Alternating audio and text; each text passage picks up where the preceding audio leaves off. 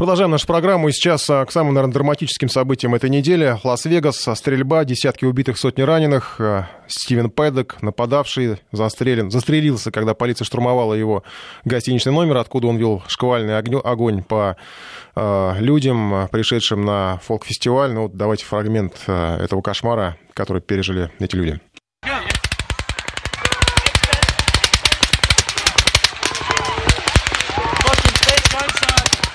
Серия э, очередей, а потом было много э, высказываний на тему того, э, что это было. Сейчас полиция, конечно, собирает все детали, но тем не менее вот многие почему-то засомневались в том, что Стивен Пэддок был один, может быть, даже говорили, что это подставной персонаж. Это такие экзотические версии. Естественно, сейчас основная это то, что вот он он есть, этот убийца. Анализировали подробности стрельбы, анализировали картинку, и анализировали не специалиста, а, как у нас сейчас принято, блогеры. Обращали внимание на то, что там некоторые люди стоят, некоторые лежат, а, некоторые вообще не обращают почему-то внимания на стрельбу. Ну, для меня лично объяснение вполне понятное. Кантри-фестиваль, там явно, что ну, не все просто были трезвые, потому что не все смогли э, вполне нормально оценить э, то, что происходит и в какой опасности они находятся. Ну и вполне ожидаемо, если касается таких уже э, серьезных последствий. Вполне ожидаемо США заговорили об обороте оружия. У нас сейчас в студии гость, сотрудник Центра североамериканских исследований Института мировой экономики, международных отношений Российской Академии Наук Сергей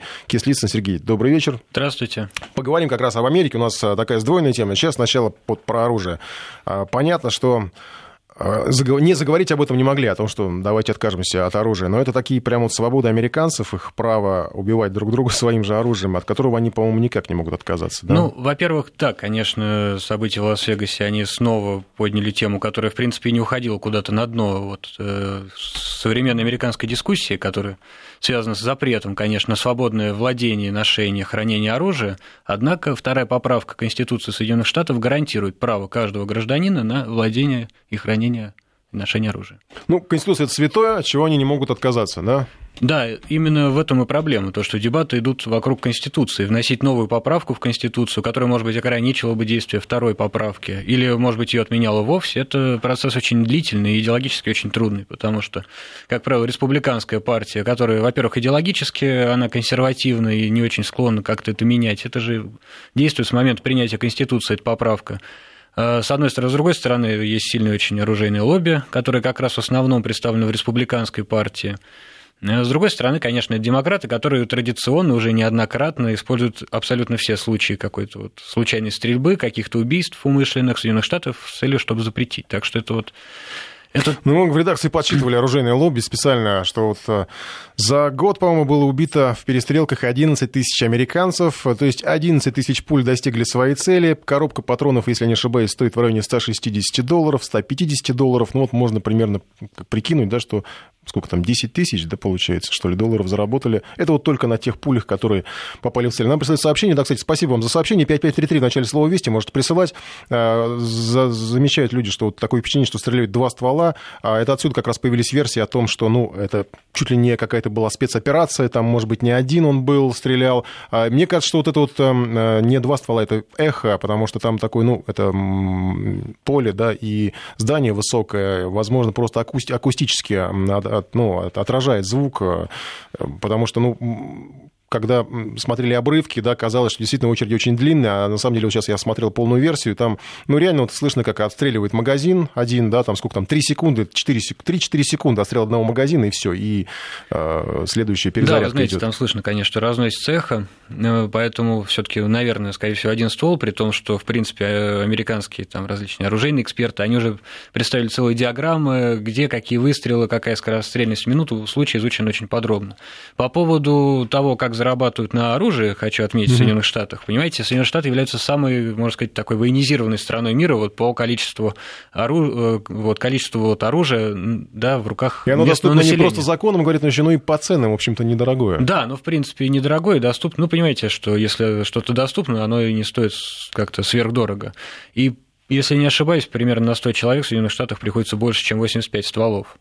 Вот, то есть При том, что ружье, э, скажем, полуавтоматическую винтовку длинноствольную можно купить начинается с 17 лет, а начиная с 21 года продается короткоствольное оружие. Арсенал, это вот характерно, ну сколько у него там, несколько десятков стволов было, а характерно для среднестатистического американца такой огромный боезапас? Ну, понимаете, тут трудно сказать, зависит от того, чем этот американец занимается и где он живет, потому что я в принципе, мы вполне можем предполагать. Такая статистика, конечно, существует, но наверное, скорее всего, в полицейских каких-то силах Соединенных Штатов. Э, если где-то это Средняя Америка, то да, конечно, они значительно сильнее вооружены, нежели, скажем, там на восточном или западном побережье в каких-то крупных городах, потому что это вопрос хранения оружия. Но прочее, закон прочее. никак не ограничивает количество стволов, да, получается? Или, закон... может быть, в каких-то штатах есть какие-то ограничения? Э, насколько я знаю, не ограничивает, но закон ограничивает, там есть определенный набор условий, при которых вы можете все таки владеть оружием. Там нельзя иметь определенные типы судимости, нельзя состоять на учете в каких-то там специальных диспансерах, может быть, привлекаться по каким-то наркотическим проблемам и так далее. То есть, в принципе, закон как бы в теории, не в практике, как мы видим, ограничивает от владения оружием тех людей, которые являются, что называется, неблагонадежными элементами американского общества. Ну, кстати, пришло еще одно сообщение. Спасибо, кстати, хорошо, хорошее уточнение. Действительно, так, наверное, есть, потому что это не эхо, а скорее всего, а когда человек съемки снизу, ты слышишь сначала выстрел, а потом слышишь попадание пули. Поэтому вот это вот двойное стрекотание получается. В очередь выстрела там, из окна, и потом попадание пуль. Действительно так и есть. Ну, в конце концов, те, кто слышал, как стреляет, а, и когда где-то бьется пуля, те действительно могут это вспомнить. Так что да, действительно, тут вот отсюда вот этот вот стрек-то есть. А, что касается, да, а, Понятно, мы уже выяснили, что объем, количество оружия не проблема для американцев. Но я вот обратил внимание на товарищ такого Дэн Билзелян. А, это известный игрок в покер. А, я просто сейчас, может быть, даже в воздух этот вопрос задаю, потому что а, его там очень э, так в соцсетях сейчас прессуют, потому что он был на этом кантри-фестивале. Он довольно известный персонаж, его называют королем Инстаграма, потому что он в Инстаграме постоянно, ну, либо с картами, карты, деньги, два ствола, да, либо он э, с деньгами, да, на хороших машинах, тачках, и он, э, естественно, с огромным количеством арсеналом оружия. По сравнению с Дэном Бельзеляном, я сейчас на него, не, не дай бог, не, не хочу наслать на него какие-то проблемы, но вот это вот Стивен Пэддок, это просто ребенок, потому что а, у этого товарища Дэна, у него там гранатометы, я видел на фотографиях, в его личной какой-то коллекции, там у него какой-то там чуть ли не целый а, сарай огромный, бронированный, да, с а, вот этим вот, и э, с, с оружием, причем таким, ну, я не знаю, там можно было снимать, наверное, Man in Black или что-нибудь такое, да, вот по арсеналу. И сейчас многие задают вопрос, а как же так? В том числе, кстати, в Америке я слышал, задавали вопрос, а как же так? Он вот коллекционировал много лет оружия, и никто на него не обратил внимания. Вот, пожалуйста, э, популярный, знаменитый игрок в покер, наверное, от него никто не ожидает такой, конечно, атаки, слава богу, я надеюсь. Но, тем не менее, вот я уже не первый раз в эфире задаю вопрос, а почему бы и нет? Вот следующий, кто может быть? Э, если э, это пропагандируется, в том числе и в соцсетях, да, и многие даже этому завидуют, вот, пожалуйста, вам претендент, возможно, на такой поступок, потому что, ну, с другой стороны, зачем человеку такое количество оружия? Кстати, еще вопрос вот от наших слушателей. Охотник может иметь автоматическое оружие? Ну, там же полуавтоматы, да, по-моему, да, только? тут э, проблема в том, что можно иметь полуавтоматическое оружие. Автоматическое оружие, то есть которое может проводить очередь или вести какой-то непрерывный огонь, оно используется только в вооруженных силах. Но, тем не менее, насколько мы знаем, Пэдок переделал просто оружие. Там э, я не оружейник, но вот, насколько я понимаю, в продаже в Соединенных Штатах э, были приспособления, которые позволяли переделать полуавтоматическое оружие да, в автоматическое. Да, да. Сейчас вроде бы как стараются его отдельный магазин, я думаю, что далеко не все, убрать, может быть, или хотя бы убрать с витрин, или перестать продавать его вовсе. И вот как раз сейчас и Национальная оружейная ассоциация Соединенных Штатов и республиканцы, многие представители истеблишмента партии высказываются за запрет вот этих вот приспособлений, которые позволяют переделать из полуавтоматического в автоматическое оружие. Ну вот Тут, кстати, надо отметить, что республиканцам, конечно, деваться некуда, и приходится идти на некоторые уступки в этом вопросе. Как бы они жестко не держались, но какие-то уступки надо делать, учитывая, что это самое массовое убийство на всей истории Ну, кроме того, опять же, все равно мы вынуждены возвращаться к оружейным лобби, потому что, ну, если какие-то запреты ограничения, это потеря рынка. Но люди не будут терять деньги просто так, поэтому, естественно, вряд ли кто-то допустит. Я еще, кстати, напомню, что там же не только по модификации вот это вот из полуавтомата в автомат, там еще и удлиненные рожки для большей долгострельности, да, для того, чтобы очереди были длиннее. И, кстати, в этот, вот, как раз после этой стрельбы очень популярны стали съемки двухлетней давности, там тестировали автомат Калашникова АК-47, по-моему, это как раз американский вариант, возможно, китайский, я не знаю, там 7,62 калибр, и М4 винтовку, если не ошибаюсь, тестировали просто на долгострельность, сколько они вытерпят. Ну, конечно, к комплимент в адрес Калашникова, он, по-моему, в районе 800 выстрелов вытерпел, после чего просто загорелся ствол, а, а М4 расплавилась, по-моему, через 500 выстрелов, и там даже ее заклинила винтовка просто. А это к тому, что, опять же, были версии, вот, а как мог он так долго стрелять, там он сколько-то там 10 минут, по-моему, стрелял, или ну, сколько. Но ну, там у него был, было много оружия. был приличный арсенал просто, с собой. Да, да, просто. Это, опять же, вот к версиям, которые сейчас обсуждаются, но это всегда появляется, когда какое-то такое трагическое событие, всегда появляются какие-то э, версии заговора, в том числе, естественно, обвинения в адрес чуть ли не ЦРУ, там, наверное. Ну, в Америке это тоже популярно, в конце концов. Ну, вы знаете, такая проблема, естественно, как и в любом нормальном обществе, появляется множество версий, в том числе от людей, которые не очень сведущие в этих вопросах. Вот. Насколько я знаю, что там были предположения, что это ИГИЛ вот взял на себя ответственность, например. Ну, ИГИЛ сейчас сам продвигает, по крайней мере, представители сам, да, берут на себя эту лямку. Да. Так что, в принципе, там собрались вокруг этого события все, кто могли бы собраться. Mm. Вот, ну, собственно, случай непонятен, и вот здесь становится опять вопрос контроля вооружений и дополнительной проверки американских граждан на право владения этим оружием. Ну, в общем, к сожалению, итог этой истории в том, что, опять же, с поправкой на Конституцию, естественно, с оглядкой, но это такой железный аргумент, что американцы по крайней мере, Вашингтон уж точно не боится, что американцы стреляют друг друга. Ну, американцы, видимо, сами своего же оружия, правильно? Но э, мы сейчас перейдем плавно к другой теме, может быть, резко. Зато американцы страшно боятся коммунизма. Как мы выяснили, а, эта история, она достаточно скандальная, резонансная. Курсант Академии Вестпойнт признался в том, что разделяет коммунистические взгляды. На его фуражке на подкладке было написано «Коммунизм победит». Зовут этого героя Колин Кейперник, э, ветеран операции на Ближнем Востоке. Э, он э, не сразу смог поступить в Вестпойнт, проходил службу рядовым, потом вот поступил в, в академию. Естественно, вся эта история шокировала начальство, потому что там не только была надпись про коммунизм, но еще фотографии, где под кителем у него видна футболка с Че Геварой. Особенно сейчас, наверное, это актуально, учитывая, что там с Кубой вроде как помирились, а сейчас опять рассорились в силу там каких-то непонятных акустических атак на американских дипломатов. Ну и сейчас решает, как этого парня наказать дисциплинарно или почему-то там какую-то пытаются даже порешить статью за оскорбление президента. Я не знаю, может быть, я что-то там упустил в этой истории, но, по-моему, что-то... В общем, как-то пытаются... Ну, э, страх коммунизма, он откуда всю коммунизма-то уже же нету. Вы знаете, тут сразу скажу, нужно отделить вот этого молодого человека из Вестпойнта и проблему именно какого-то антикоммунизма в американском обществе. Это разные вещи. Во-первых, он высказывался непосредственно против Соединенных Штатов, как против государства Соединенных Штатов, против э, правительства. Вот, это, собственно, проблема именно в этом. И, во-вторых, он нарушил, собственно, форму, потому что он что-то написал, что-то э, надел под там какую-то рубашку и ну, так это далее. же дисциплинарное взыскание, ну, да, форму ну, не по форме. Высказывания достаточно накажут. экстремистского толка против именно американского государства, они, как в любой нормальной стране, приводят к тому, что человека, наверное, все таки увольняют. Это армия. Как был старый анекдот uh-huh. еще советских времен. Э, знаете, Америка свободная страна, я могу выйти там, э, на площади и сказать Рейган дурак. Ну и наш говорит, а мы тоже свободная страна, я тоже могу выйти на площадь и сказать Рейган дурак. Да? Ну да. Ну, достаточно агрессивно, тем более военнослужащий, конечно, не имеет права на выражение каких-либо таких вот крайне негативных эмоций. Это не, не, не вопросы партийной борьбы здесь присутствовали. Вот. А в целом, по поводу американского антикоммунизма, вы знаете, должен сказать, что последний год, ну, после окончания Холодной войны и с перспективы на будущее он идет на спад, потому что коммунизм, во-первых, уже не, не ассоциируется с нами. Они знают, что мы уже да, не ну, коммунисты. Да ну, ну вряд ли, ну нет, нет же. Ну, нет, мы уже немного... Стереотипы-то они... Мы так... агрессор другого типа уже, мы куда-то в сторону Ирана скорее в американском Отношение почему прежнее осталось? А коммунизм, понимаете, во-первых, коммунизм именно сам по себе как идеология с американской точки зрения практически синоним фашизма потому что это тоталитарное государство с ограничением свобод граждан на их перемещение, тем более американцы вполне свободно сравнивают там германские лагеря смерти с советским ГУЛАГом и так далее. То есть для них это из-за океана, это абсолютная параллель, э, вернее, тождество какое-то. Вот, и поэтому коммунизм для них представляется какой-то тоталитарной диктатурой крайне вот радикального типа. Э, То есть они, в принципе, уже забыли, что такое коммунизм вообще? Ну, они на самом деле особо... Ведь не... у них же это было популярно, там, не знаю, там, во времена там, того же Джека Лондона, они... социализм. Вот здесь вот есть разница. Есть социализм и есть американский социализм. Угу. И во многом, собственно, коммунистическое движение должно быть обязано американским социалистам, и профсоюзные движения по всему миру любого левого толка, они во многом действовали с оглядкой на американские профсоюзное движение, но это не было коммунизмом. Коммунизм это именно в их восприятии это то, что было в Советском Союзе. Это советская модель вот построения социализма.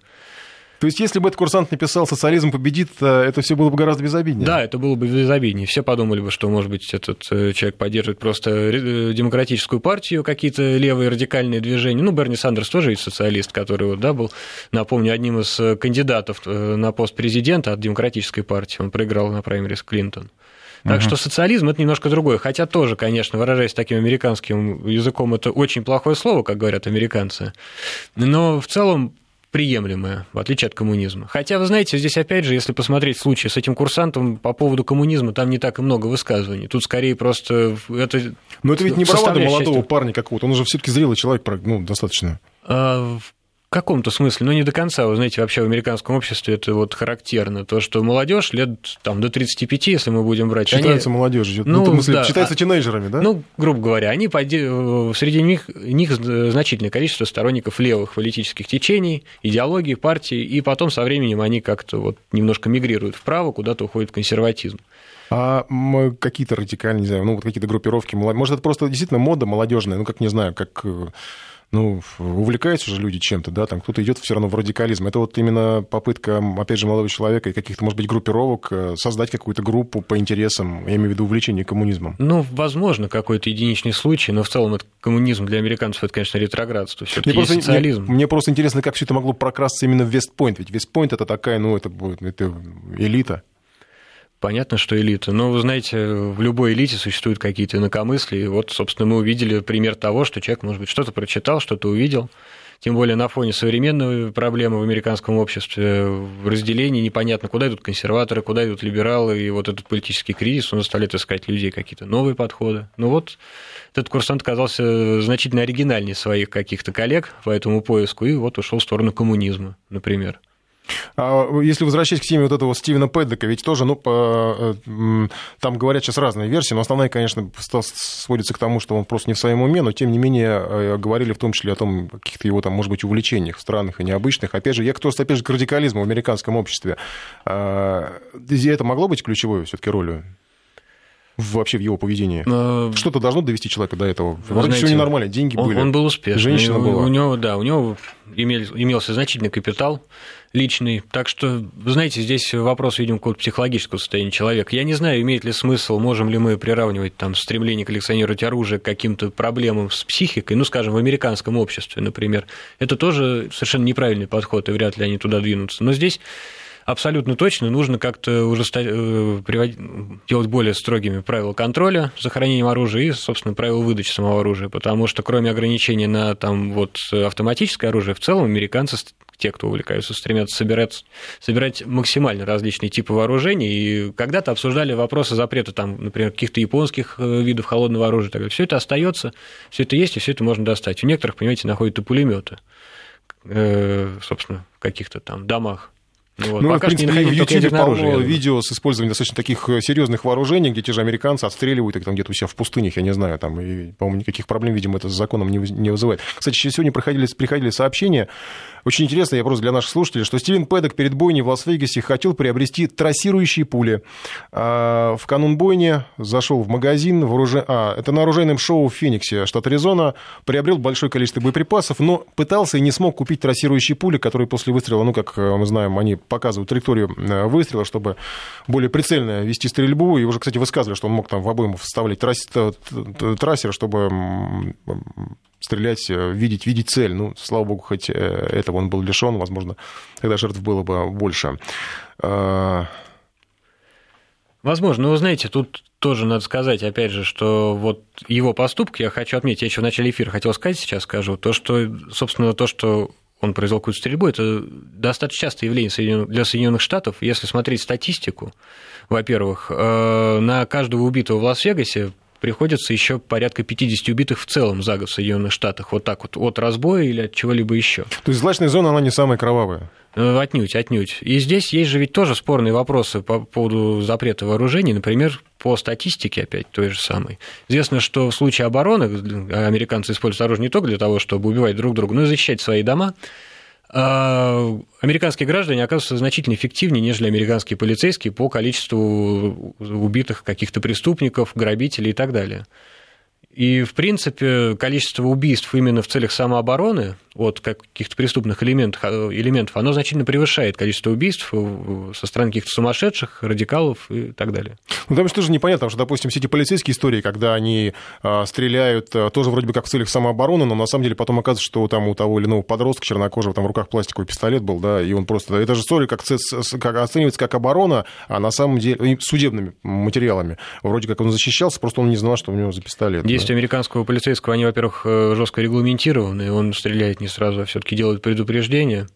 Это первое. Второе, здесь, понимаете, убийство особенно афроамериканцев – это всегда политический повод для сторонников запрета э, ношения, свободного ношения оружия отмены второй поправки, чтобы раскрутить этот вопрос вновь.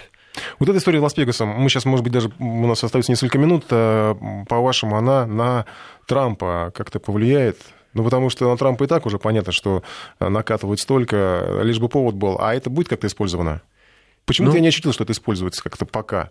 Да, вы знаете, в принципе, Трамп, во-первых, сам непонятно, как он к этому отнесется, и вроде бы он не, су- не слишком ну, радикально, как-то, да, там сказал, более-менее очень... мягко. Потому что Трампу, конечно, здесь у него нет особого выхода, учитывая, что рейтинг у него рекордно низкий, но для, для начала первого срока за последние 50 лет это, в принципе, самый такой низкий уровень среди американских президентов. Ему, конечно, деваться особо некуда и занимать жесткую позицию после вот этой бойни ну, э, это да? просто опасно с политической точки Но ведь зрения. Тут, ведь можно же использовать, как-то перевернуть это, в конце концов, тем, кто его так э, хочет убрать, э, а таких людей-то в Америке много. Нет, ну Трамп вообще-то тоже точно так же подтвердил, что этим вопросом нужно заниматься, и что-то нужно делать, и как-то решать эту проблему. Он не высказывается за ограничение действия второй поправки или ее полную отмену, но то, что проблема назрела, как-то решать нужно, он, в принципе, подает сигналы об этом.